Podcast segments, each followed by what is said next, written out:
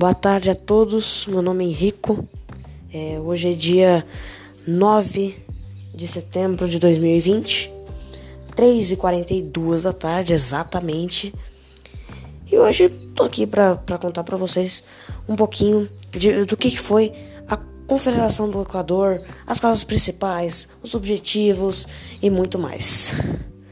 Bom, chega de falar agora, vamos começar, né? Olha, a Confederação do Equador foi um movimento político e revolucionário ocorrido na região nordeste do Brasil em 1824. O movimento teve caráter emancipacionista e republicano. Ganhou este nome pois o centro do movimento ficava próximo à linha do Equador. A revolta teve seu início na província de Pernambuco, porém espalhou-se rapidamente por outras províncias da região, como Ceará, Rio Grande do Norte Paraíba e muitos outros. Em Pernambuco, centro da revolta, o movimento teve participação das camadas urbanas, elites, das camadas urbanas, elites regionais e intelectuais. A grande participação popular foi um dos principais diferenciais deste movimento. Mas quais, quais são as causas dessa revolta? Dessa, desse movimento político?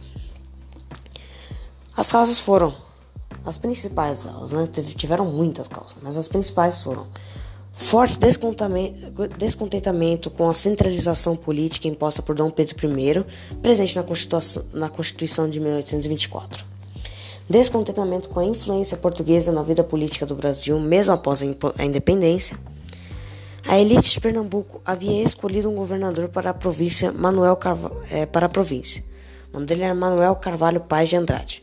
Porém, em 1824, Dom Pedro I indicou o governador de sua confiança para a província, Francisco Paz Barreto. Este conflito político foi o estopim da revolta.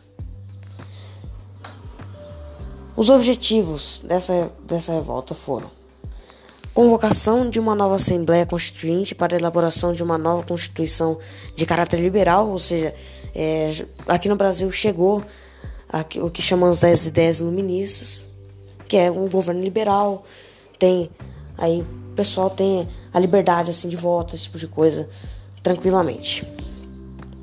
Diminuir a influência do governo federal nos assuntos políticos regionais, acabar com o tráfico de escravos para o Brasil, que né, deveria ter acabado há um bom tempo, né, mas continuaram com isso organizar forças de resistências populares contra a repressão do governo central imperial, formação de um governo e a formação de um governo independente na região. Só que, bom, como toda revolta, teve uma intervenção do governo, que foi a qual foi a reação deles ao fim desse movimento. Sob o comando do almirante britânico Thomas Con, Con Cocharne, as forças militares do Império atuaram com rapidez e força para colocar fim ao movimento emancipacionista. emancipacionista. Um dos principais líderes, Frei Caneca, foi condenado ao fuzilamento. Padre Mororó, outra importante liderança, foi executado a tiros também. Outros foram condenados à prisão, como foi o caso do jornalista Cipriano Barata e muitos é, Cipriano Barata.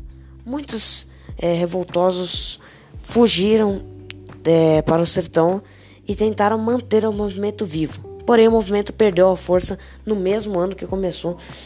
Uma coisa muito triste, né? Embora é, embora que ajudou um pouquinho, né?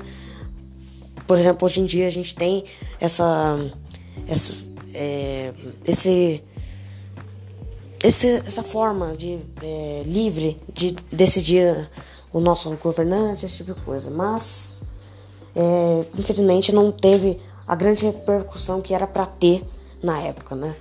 Acabou que, acabou que, infelizmente, acabou no mesmo ano a, esse, esse movimento que era para ter durado muito mais. Bom, esse foi o fim de mais de mais uma aulinha. É, espero que vocês tenham gostado. E é isso aí. Falou, gente.